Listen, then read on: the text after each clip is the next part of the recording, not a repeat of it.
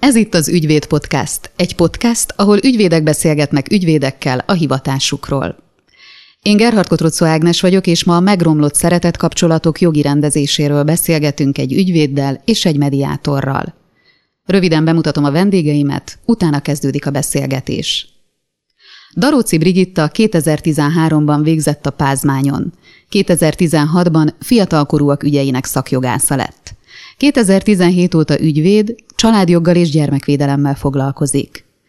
Fekete Olga 98-ban végzett Pécsett, majd Kaposváron és Budapesten volt jelölt. 2005 óta ügyvéd, 2014 óta mediátor. Szakterülete a családjog és az ingatlanjog. Akkor kezdjünk is bele. A családi jog folyóirat szól a családjogi ügyvédeknek, a családjogi ügyeket tárgyaló bíráknak és a gyámhatósági jogászoknak. Főszerkesztő Körös András. Előfizethető az Orak kiadónál. orac.hu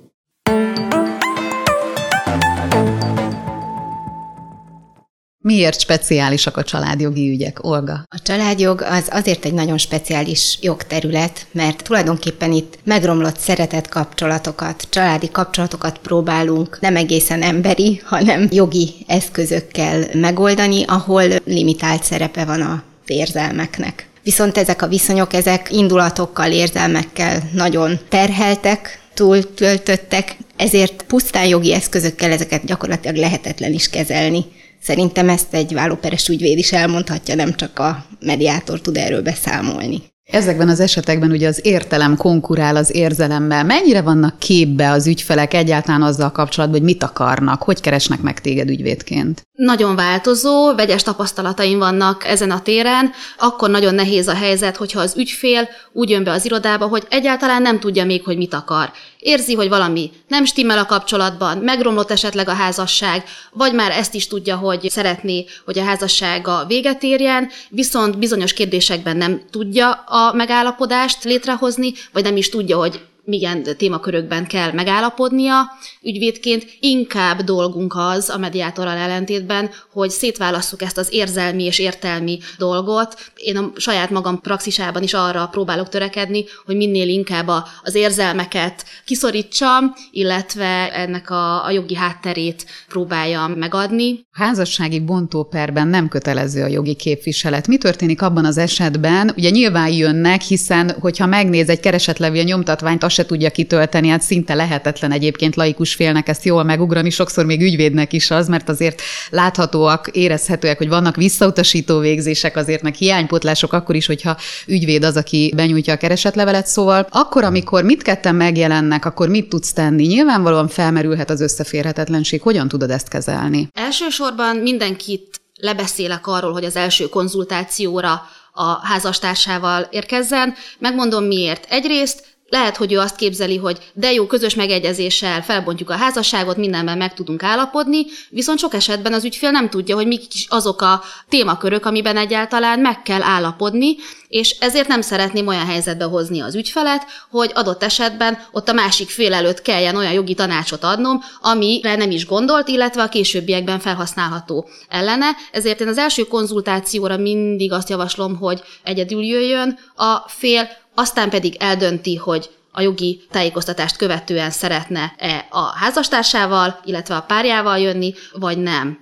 Ha mégis úgy jelennek meg, hogy szeretnének ketten konzultálni, akkor természetesen tájékoztatnom kell valamelyik felet, illetve nyilván azt a felet, aki nem keresett meg, hogy adott esetben, hogyha nem tudnak megállapodni, illetve még megállapodás esetén is a perben az egyik felet fogom képviselni, a vele való konzultáció megbízást vele nem keletkeztet, így az összeférhetetlenség kizárható. Hogyan indul a mediációs folyamat? Ugye most a Brigi elmondta azt, hogy mi történik nagyjából akkor, amikor nála megjelennek a felek.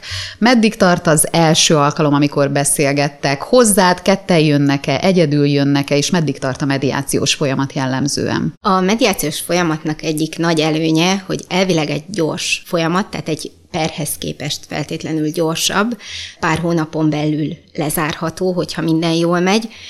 Viszont kezdetben meg egy-egy alkalommal sokkal nagyobb idő és energiabefektetést igényel a felektől, mint az, hogy elmegyek az ügyvédhez, elmondom, mi van, aztán majd a munkadandárját ő fogja elvégezni. Hát itt a feleknek oda kell tenni magukat, viszont az az előnye, hogy nem engedik ki a folyamatot a kezükből, tehát hogy jobban urai a folyamatnak, és nagyobb felelősséget tudnak a saját döntéseikért vállalni egy ilyen folyamatban. Az első alkalom az mindig egy előkészítő ülés, ami külön-külön zajlik a felekkel. És itt lehetőség van arra, hogy megnyilvánuljanak azok az érzelmek, amik már nem szerencsés, hogyha a közös megbeszélés alkalmával felszínre jönnek, illetve megoldás arra is, amit az elején a Brigi felvetett, hogy a saját szükségletei, a saját érzelmeivel kapcsolatot teremtünk a kliensnek, mert valamikor valóban azt sem tudja, hogy mit akar. És akkor, amikor kikristályosodik, hogy ő mit akar, akkor jön egy következő előkészítő ülés a másik féllel. Én ezt úgy szoktam hívni, hogy amikor megtisztítjuk a ragasztandó felületeket, akkor össze lehet hozni a két oldalt, a feleket, egy közös alkalommal elkezdjük az egyeztetést. Ezek az alkalmak, ezek ilyen két-három órás alkalmak is lehetnek. Te szoktál menni szupervízióra? Kell mennetek? Vagy mennyire visel meg téged? Azért kipakolják az emberek az asztalra az érzelmeiket. Tehát én azt gondolom, hogy ahogy a fejszét meg kell élezni, úgy szükséges a mediátornak szupervízióra menni, megvannak a megfelelő helyek erre, megfelelő szakemberek erre.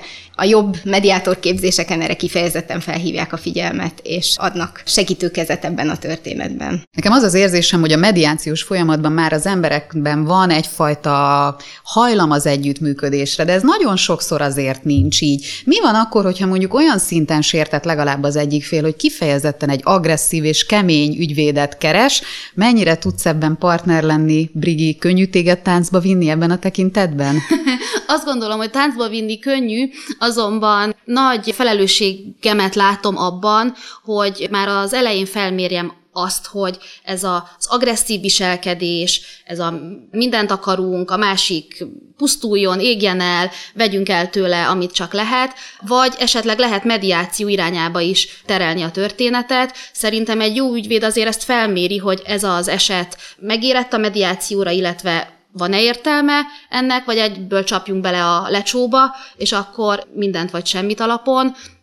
Vannak olyan típusú ügyek, amikor kénytelenek vagyunk agresszívan fellépni. Jellemzően, főleg akkor, hogyha így lépnek fel velünk szemben. Tehát azzal nem nagyon tudunk mit csinálni, hogyha alperesi pozícióban jellemzően, hogy valaki az ügyfélnek olyan szinten neki megy, hogy akár valótlanságokat is állít, és ideiglenes intézkedést kér, vagy már egyből a, a gyerekeket elviszi adott esetben, akkor nem lehet mit csinálni, hirtelen agresszívan tehát jogi eszközökkel agresszívan fellépve tudunk az ügyfélnek segíteni. Ebben az esetben nyilván nem azzal kezdünk, hogy ja, igen, akkor menjünk mediátorhoz, hanem mindent meg kell tenni annak érdekében, hogy az esélyegyenlőség meglegyen a felek között, és hogyha egy bizonyos mederbe visszatereltük az ügyet, akkor nincs elzárva a mediációtól, ez az ügy maga dönti el. Melyik a szerencsésebb, hogyha a mediáció az a perindítás, a keresetindítás előtt elkezdődik, vagy hogyha már a per folyamatban léte alatt mondjuk egy szünetelés alatt történik ez meg? És mik a kötelező mediáció esetei, mert ez is azért egy speciális esetkör. Mindig azt mondom, hogy ezt az ügyfél maga döntse el, én a jogi kereteket tudom neki megadni, de azt, hogy ő mit szeretne, az az ő felelőssége, azt neki kell eldönteni. Nyilván tudom orientálni, hogy ebben az esetben én látom-e értelmét mediációnak, vagy esetleg nem látom már értelmét mindenképpen elő tud fordulni, hogy, a, hogy az ügy specifikum az, hogy az elején mediáljanak, nem tudják ezt véghez vinni, nem vezetett eredményre a mediáció, és akkor utána adott esetben megyünk a, a bíróságra, de számtalan olyan eset is van, hogy az ügyfél akkor nyugodt, hogyha beadtuk a keresetlevelet, elindult az ügy, és útközben esetleg, vagy egy kötelező mediáció esetében, de erről majd még beszélünk, mert ez nem mindig célra vezető, sőt a tapasztalat inkább a másik eredményt mutatja. A per alatt is meg lehet állapodni, ez, ez, ez a lényeg. Tehát ez tényleg maga az ügyfél dönti el, illetve, illetve az ügy, Kötelező mediáció, ugye a PTK előír szülői felügyeleti jog és járulékai körében, jellemzően ugye a szülői felügyelet gyakorlása és a kapcsolattartás ilyen, amiben kötelező mediációt előírhat a bíróság. Mi a véleménye dolga a kötelező mediációról? Mennyire lehet ez sikeres? Hiszen itt ugye nem elkötelezettek a felek, hanem egy külső hatalom mondja azt, hogy akkor most, akkor kezdjünk el mediálni. Azt gondolom, hogy a kötelező mediáció ezt kicsit fából vaskarika, mert egy alapvető eleme a mediációnak és a sikernek egy fontos feltétele, hogy önkéntes legyen. Tehát, hogy a felek bármikor mondhassák azt, hogy most már köszönöm elég, meg bármikor, tehát eleve úgy menjenek bele, hogy önkéntes alapon. A kötelező mediáció azért sem tudja olyan nagyon betölteni a funkcióját, mert gyakorlatilag csak arra szorítkozik, hogy megjelenjenek a mediátor előtt az első mediációs ülésen, és ott is mondhatják azt, hogy köszönjük, nem veszünk részt a folyamatban. Azt nagyon fontosnak tartanám, hogy ugye rendszer szinten beiktatásra kerüljön a családjogi viták rendezésébe a mediáció. Talán leginkább az elejére lenne jó, hogyha kerülne még valami megelőző eljárás keretében. Én ügyvédként azt gondoltam még, amikor még nem mediáltam, hogy a elején meg a végén lehet jól mediálni, mert az elején még nem szabadulnak el úgy az indulatok, a végén meg már úgy belefáradtak, hogy nagyon jól megegyeznek, illetve egyeztetni ilyenkor jó. Viszont a konfliktusnak van egy menete, konfliktus eszkalálódásának hívják a folyamatot, és pont ez az a két pont, amikor nem lehet sikerrel mediálni, mert előbb-utóbb ez visszaüt hogy az elején még nincsenek is tisztában, hogy mi a nagy bajuk, a végén meg már úgy kifáradtak, hogy mindenbe belemennek, de később megbánják. Tehát pont amikor, amikor igen, ott vannak azok az indulatok, akkor kell azokat megfelelő mederben terelni, mert azok energiák is, és azokkal lehet dolgozni. Abszolút egyetértek Olgával, pontosan ezért nem jó a kötelező mediáció, mert ugye ott a bíróság már az elején elküldi őket valószínűleg mediálni, és egy indulatokkal, sértettséggel teli fél nem fog tudni olyan megállapodást kötni, ami számára megfelelő, és a végén sem fog, amikor már minden mindegy alapon megszületik a megállapodás, aláírja, Egyesség születik belőle, és utána évek eltelnek, vagy akár nem is évek, de mindenki számára világosá válik, hogy ez nem az ő élethelyzetét rendezi, hanem egyszerűen a másik félnek az akarata érvényesült, és egy tüske marad benne, hogy még bíróság előtt sem tudta az érdekeit érvényesíteni a kötelező mediáció miatt. Amikor ezt említettétek, akkor nekem egy ilyen analóg helyzet jött így a hirdetményi idézéssel kapcsolatban, ami hasonlóan formális és egy ilyen eljárásjogi lépés, hogy így tudjunk egyet döccenni a szekérrel, és tudjunk haladni tovább, hogyha elég valóban megjelenni, akkor úgy érzem, hogy ez így pipa, jó, megvolt, most mindegy, hogy lett benne valami, vagy nem lett benne valami, valójában tud haladni tovább az eljárás. Jól érzékelem ezt, hogy van ebben egy ilyen felületesség? Sajnos én úgy érzékeltem, amikor még kizárólag ügyvédként foglalkoztam ilyen ügyekkel, hogy van ilyen más tekintetben is a családjogi ügyekben, hogy muszáj kipipálni, hogy meglegyenek azok a bizonyítékok, hogy meglegyenek azok a, most a környezettanulmánytól kezdve a pszichológusi szakvéleményig, ott van a silabusz, ki kell pipálgatni, valószínűleg a bíró lelkében, fejében már eleve ott van a döntés, tehát sajnos van egy ilyen rossz menete, egy ilyen gépiessége szerintem sokszor ezeknek a pereknek, és ezért is jobb a mediáció, ahol meg, meg kicsit mélyebbre tudunk ásni, meg, meg valódi érzelmekkel, valódi szükségletekkel és saját döntésekkel tudunk dolgozni. Még visszatérve a kötelező mediációra, annyit szeretnék mondani, hogy szerintem az sem használ ennek az intézménynek, hogy a bíróság falain belül bírák, bírósági titkárok végzik, és valóban ez is ráerősít arra, hogy ez csak egy ilyen kötelező, kipipálandó kör egy hivatali aktus, nem egy olyan dolog, ami valami másikra és egy mélyebb, megalapozottabb megoldásra vezetni a feleket. Azt se felejtsük el egyébként, hogy sok esetben a mediáció, mint maga sajnos csak időhúzás, és a családjogi pereknek sokszor, sőt, egy családjogi pernek sem tesz jót az időhúzás, illetve az időnek a múlása, és egyébként szerencsére az a tapasztalat, hogy a bírók egyre inkább igénybe veszik azt a jogkörüket, hogy ők maguk is mediálhatnak az eljárás során, ezzel kikerülve egyrészt a kötelező mediációt, egyrészt az önkéntes alapon igénybe vett mediációt, és így az eljárás keretében a bíró segítségével tudnak a felek mediálni, és a tapasztalat az, hogy sokszor a bírónak, illetve természetesen a jogi képviselő közreműködésének is, de egyesség lesz a, a vége. És megspóroltunk adott esetben egy fél éves időtartamot, vagy egy fél éves időt az eljárásból, mert nem vettük igényben mediációs eljárást. Mik azok az élethelyzetek, amikor kizárt a mediáció? Szerintem amikor már annyira eldurvult a helyzet, hogy a másik már nem is tud, illetve nem is elvárható tőle, hogy leüljön a másik fél elmediálni, ebben az esetben szinte biztos vagyok benne, hogy kizárt az, hogy a mediáció eredményre vezetne, de egyébként pedig teljes mértékben a, az ügyfélnek a, az érdeke, illetve ő fog eldönteni, hogy szeretne mediálni vagy nem. Nem lehet kötelezni senkit arra, hogy igénybe vegyen ilyen eljárást.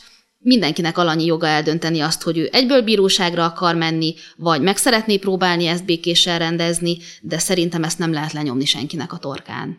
Mikor van létjogosultsága a mediációnak? Milyen előnyei vannak az ügyfél szempontjából? Gyorsabb folyamat, egy kevésbé elhúzódó eljárás, Ugyanakkor az is nagyon fontos, hogy a felelősséget vállalnak az ügyfelek a saját sorsukért, és olyan döntések születnek, amik mögé szerencsés esetben minden szinten oda tudnak állni, a részükről végrehajtható, érzelmileg tudnak vele azonosulni, egy megalapozottabb, mélyebb folyamat eredménye a megállapodás.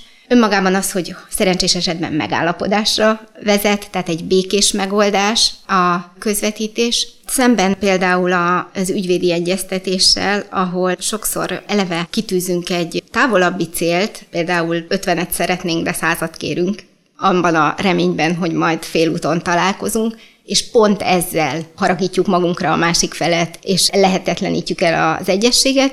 Itt egy, valahol a megegyezés, meg a megoldási lehetőségek azok egy szerves fejlődés eredményeként jönnek létre. Nem ilyen direktben, és nincs benne taktikázás. A mediátor gondoskodik arról, hogy folyamatosan kiegyenlítse a két oldalt, illetve olyan megoldások is felszínre jöhetnek, és olyan személyek bevonása is megtörténhet, akik hozzájárulnak a az adott család életének a megoldásához és a mindennapjaiknak a békés lebonyolításához, akiknek semmi helye nincsen az adott perben, vagy olyan kérdések, amik bírósági úton nem végrehajtható megoldást eredményeznek, vagy egyszerűen nincs helye akár egy egyességben sem, de valamelyik fél nagyon ragaszkodik hozzá, hogy ő ezt, ezt szeretné látni, hogy mondjuk XY családtaggal ilyen és ilyen keretek között tartson csak kapcsolatot a gyermek. És ő neki ez a becsipődése, és ez a másik boldogan hozzájárulna, de addig ő nem ír alá semmit, amíg erre nem lát garanciát.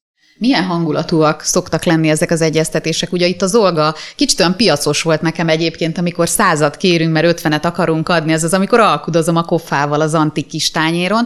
Te hogy tapasztalod? Mert ugye van ilyen azért, hogy peren kívüli egyeztetés, és ugye akkor azt szeretjük mi gondolni ügyvédként, hogy a, a békés megoldás célozza ugye a peren kívüli, de ez mégsem mediáció. Mi történik akkor, amikor megjelenik a két ellenérdekű fél? Hogy nézitek egymást, mint a cowboy filmekben, ugye a szereplők is megy a méreget, beszélgetés, vagy ennél azért egy sokkal lazább, barátságosabb légkörben zajlik?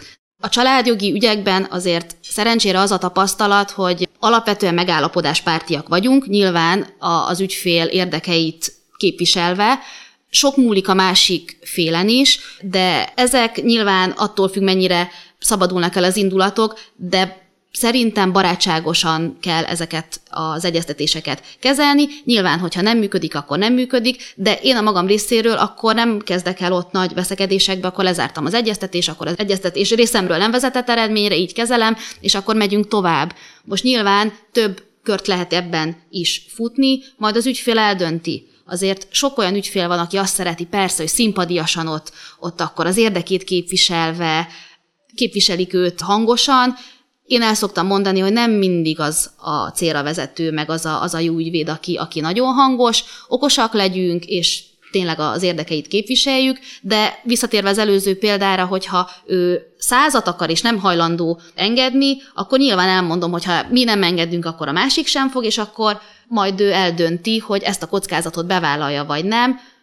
Azért mindenki ismeri a saját házastársát, vagy párját, gyermekét, az ügyfél felelőssége szerintem az, hogy ezeket felmérje. Nyilván a mi felelősségünk az, hogy a kellő jogi tájékoztatást megadjuk, és a kockázatait is elmondjuk, hogy adott esetben, ha nem állapodik meg, vagy nem enged egy bizonyos kérdésben, akkor fennáll annak veszélye, hogy ezen fog állni vagy bukni az egyesség. Nálad van kint ilyen dobozos zsebkendő az asztalon?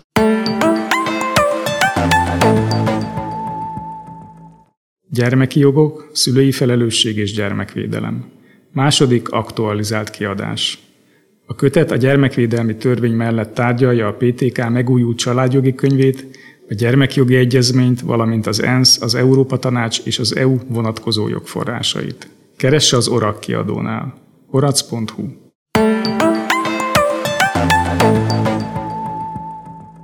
Nálad van kint ilyen dobozos zsebkendő az asztalon? Alapfelszerelés a zsebkendő, és az sem mindegy, hogy azt úgy mikor és hogyan tolja oda az ember, a, amikor érzi, hogy most erre szükség lesz.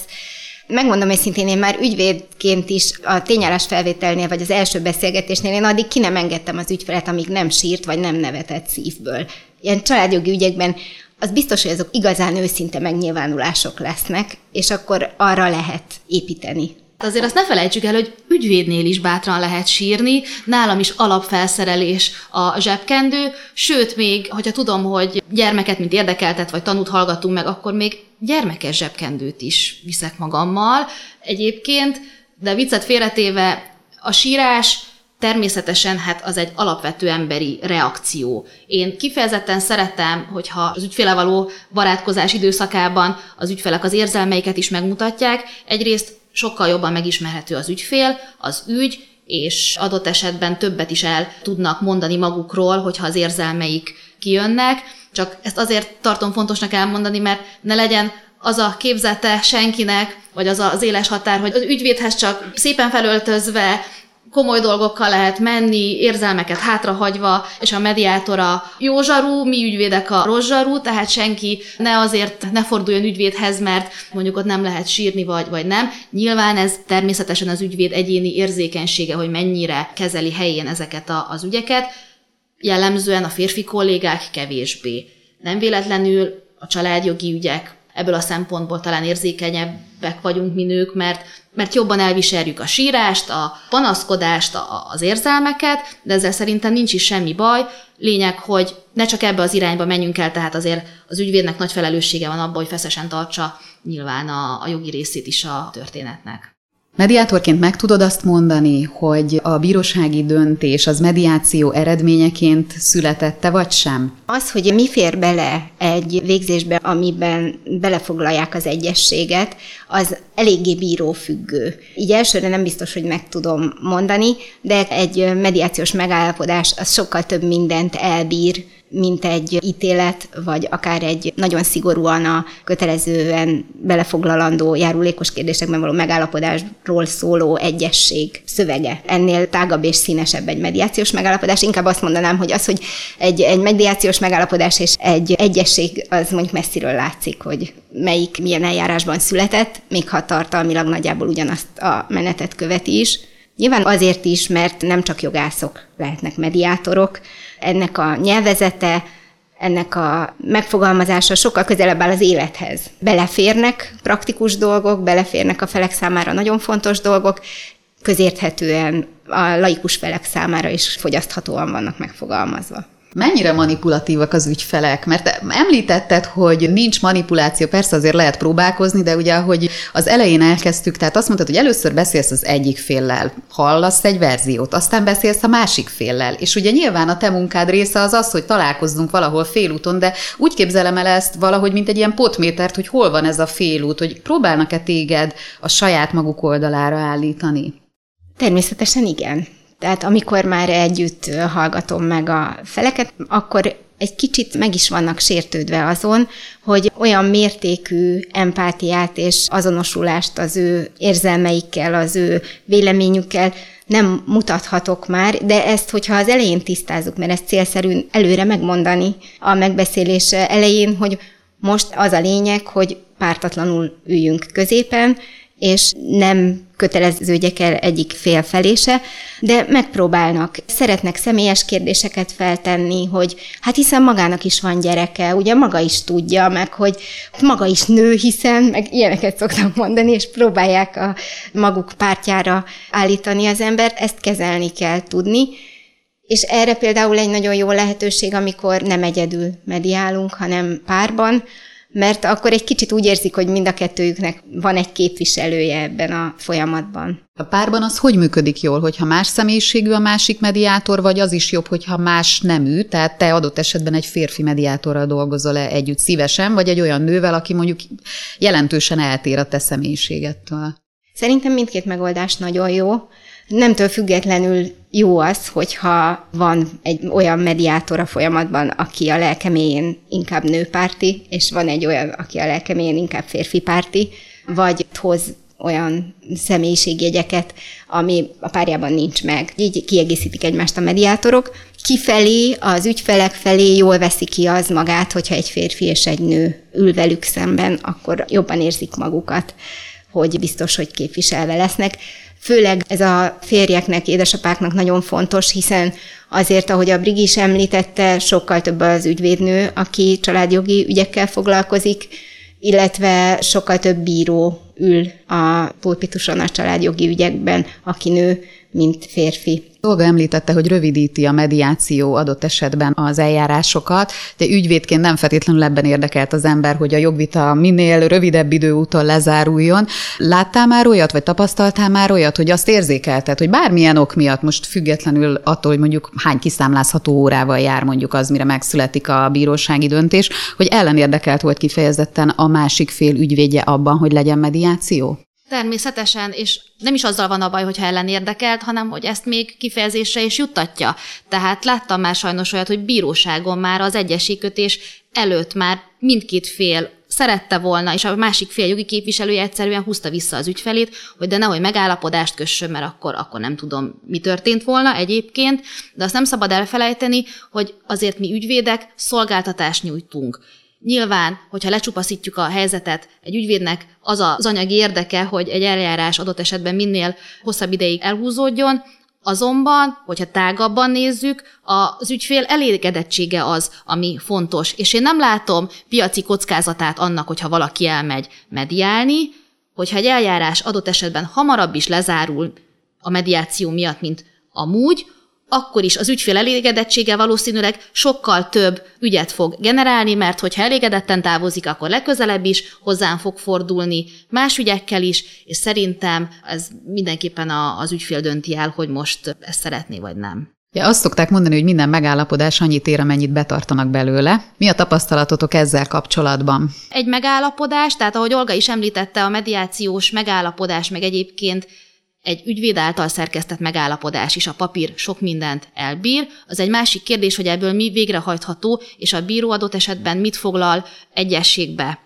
Ha nem tartják be, nyilván annak vannak jogi következményei, arról is tájékoztatni kell az ügyfelet, de adott esetben azzal nem tudunk mit kezdeni, hogy ha megállapodásba foglalnak egy olyan kitételt, hogy nem tudom, a gyermek a születés napján csak a kedvenc szoknyáját veheti fel, ez nyilván nem végrehajtható, nem lehet vele mit csinálni. Az ügyfél jól felhív, ilyenkor elpanaszkodik, és akkor azt mondjuk, hogy jó, igen, ez sajnos. Ez az ez van kategória, viszont nyilván, amikor olyan kitétel kerül rögzítésre a megállapodásban, ami nem végrehajtható, arról tájékoztatni kell az ügyfelet, hogy adott esetben, hogyha ez, ez mégsem kerül betartásra, akkor ne lepődjön meg, nem tudunk vele mit csinálni. Ugye te ügyvéd vagy, Olga, amellett, hogy mediátor is, és mediátor az ugye nem csak ügyvéd lehet. Hogy látod annak, hogy mondjuk valóban végrehajtható megállapodás szülessen, mennyire szolgálja ezt a célt azt, hogy ügyvéd is vagy? Illetve mi történik akkor, hogy olyat kér az ügyfél, amikor látod, hogy jogi relevanciával nem bír egyébként, de ő nagyon ragaszkodik ahhoz, hogy bekerüljön a megállapodásba. Tehát, ahogy a Brigi említette, nem lesz végrehajtható. Én ezen nem akadok fenn, hogy nem végrehajtható. Pont azért, mert nyilván nem jogszabályellenes megállapodásokról beszélünk, hanem arról, hogy kívül esik azon a körön, ami praktikusan vagy jogszabályi keretek miatt egyáltalán végrehajtható. Azt gondolom, hogy az a nagy különbség a mediációban és az egyéb eljárásokban megkötött egyességek között, hogy itt olyan mértékben mögötte állnak a felek, és úgy vezetjük végig őket a folyamaton, hogy tulajdonképpen önkéntes jogkövetésbe vannak. Kevésbé van jelentősége annak, hogy ez most végrehajtható vagy nem végrehajtható, mert az ő akaratuk, a jól feltárt akaratuk, szükségleteik határozzák meg azt, hogy mi lesz benne a megállapodásban. Nyilván, amikor azzal a megállapodással szeretnének elmenni a bíróságra, akkor nagyon oda kell figyelni arra, hogy azokban a kötelező kérdésekben viszont végrehajtható egyesség szülessen. Meg kell említeni azt, hogy azért egy megállapodás, illetve egy bíróság által jóváhagyott egyesség sem egy kőbevésett dolog, attól a felek bármikor eltérhetnek. És ez lenne a lényeg. Nyilván egy bíró, egy mediátor, egy ügyvéd nem tud olyan megállapodást szerkeszteni, illetve egyességet jóváhagyni, ami a felek egész életére ugye egy több éves időtartamot kell szabályozni, és akkora legszerencsésebb a helyzet, amikor a felek függetlenül a papírtól el tudnak térni, meg tudják beszélni, nyilván sok esetben ez nem tud megtörténni, ezért fontos ugye a végrehajthatóság, mert akkor lehet kikényszeríteni egy jogi aktust, hogyha végrehajtható. Te saját praxisodban milyen tapasztalataid vannak, miben tudsz együttműködni a mediátorral? Ugye hozzám jellemzően olyan ügyek kerülnek, ami nem biztos, hogy mediátor kompatibilis. Sajnos az a tapasztalatom, hogy ha igénybe is vesznek ügyfelek mediáció segítséget, akkor az vagy már a kifárasztás kategóriájában van az eljárás végén, és akkor születik egy olyan megállapodás, amit egyébként én nem is javasoltam, sőt kifejezetten mondtam, hogy ne írjon alá semmit, de ennek ellenére megköti a megállapodást, akkor nyilván már egy nehezebb helyzetből indulunk, de nyilván a cél az az lenne, hogy az ügyfél is, az ügyvéd is felismerje azt, hogy mikor van szükség a mediátornak a segítségére, nálam is eljön az a pont, amikor én már nem szeretnék azzal foglalkozni, hogy ilyen meg olyan részletkérdésekkel, mert egyrészt úgy is tudom, hogy nem biztos, hogy végrehajtható, meg az ügyvéd nem az a fórum, akihez mondjuk adott esetben éjjel-nappal panaszkodni megyünk, illetve lelki segélyért. Olga? Jól kiegészíteni az ügyvéd és a mediátor tevékenysége egymást, viszont ez feltételezi azt, hogy ismerjék egymást, és bizalommal legyenek egymás iránt, és meggyőződjenek egymás munkájának szakszerűségéről. Hiszen szerintem nagyon sok előítélet él az ügyvédekkel kapcsolatban, és az ügyvédeknek is nagyon sok rossz tapasztalata van a mediátorokkal kapcsolatban. Én ilyen párosokba vagy csapatokba, meg ilyen együttműködő mediátor ügyvéd párosokba hinnék, mert akkor meg lehetne azt tenni, hogy szól az ügyvéd, hogy nézd már, négy kérdésben megállapodtunk, ezen pörgünk, ez az akadálya a megállapodásunknak, az egyességünknek, erre az egyre üljetek össze két-három alkalommal. Vagy hogy úgy érzékelem, hogy itt lenne még remény, nem tudják, mit akarnak. Szerintem helyreállítanák az életközösséget, hogyha leülnétek két-három alkalomra.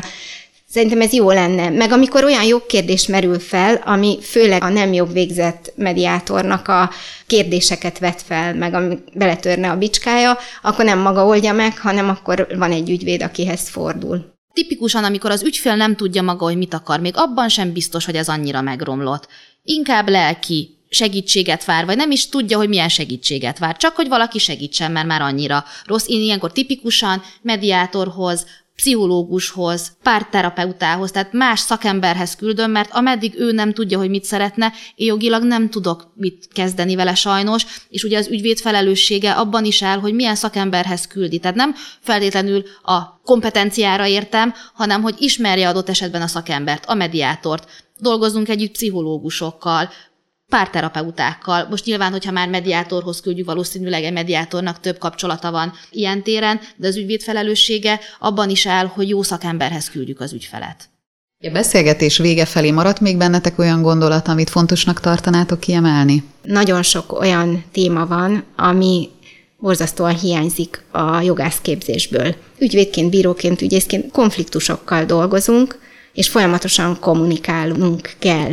És alapvető konfliktus elméleti ismeretek és alapvető kommunikációs technikák hiányoznak az eszközkészletünkből, mint jogászok. Én változtatnék ezen.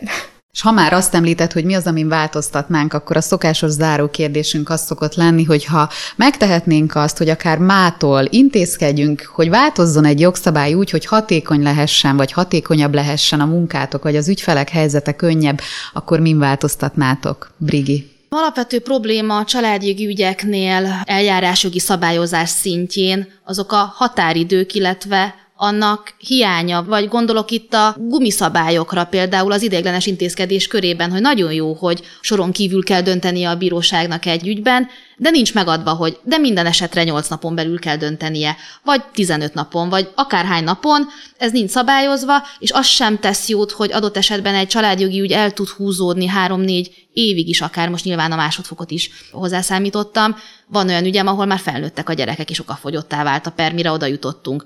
Ezeket koncentráltabban kellene kezelni, ez nyilván egy speciális ügytípus, és visszacsatolva például a kötelező mediálás jogintézményét alapesetben el is lehetne felejteni, vagy a bíróknak egy olyan jogkört adni, ami nyilván most is van lehetőségük a mediációnak a, az igénybevételére, de valahogy érzékenyíteni kellene ezeket az eljárásokat. És sajnos az új PP pedig nem biztos, hogy jó irányba vitte el ezeket a típusú ügyeket. Most gondolok arra, hogy közös megegyezéssel házasságot bontani csak úgy lehet, hogy már becsatolom a megállapodást aláírva.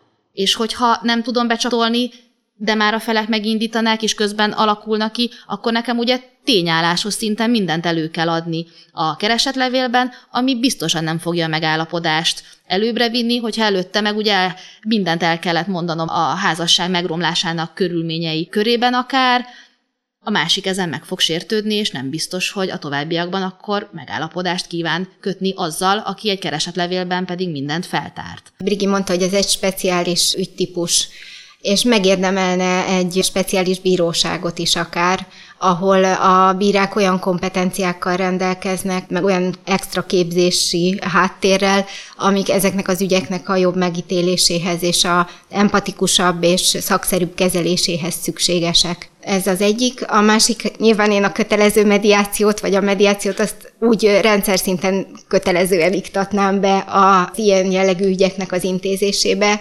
valahol még egy ilyen megelőző eljárásként, még mielőtt perre kerül a sor. Nagyon szépen köszönöm, hogy eljöttetek és beszélgethettem veletek. Amikor készültem a beszélgetésre, akkor azt gondoltam, hogy valami olyasmi lesz, mint a boxban, hogy a piros sarokban Daróci Brigitta, a kék sarokban Fekete Olga mediátor, és összecsapitta a vállóperes ügyvéd és a mediátor két ellentétes pólusból, és bennem az az érzés alakult ki itt a végére, hogy valójában nagyon jól tud együttműködni szakmailag az ügyvéd és a mediátor köszönöm, hogy itt voltatok.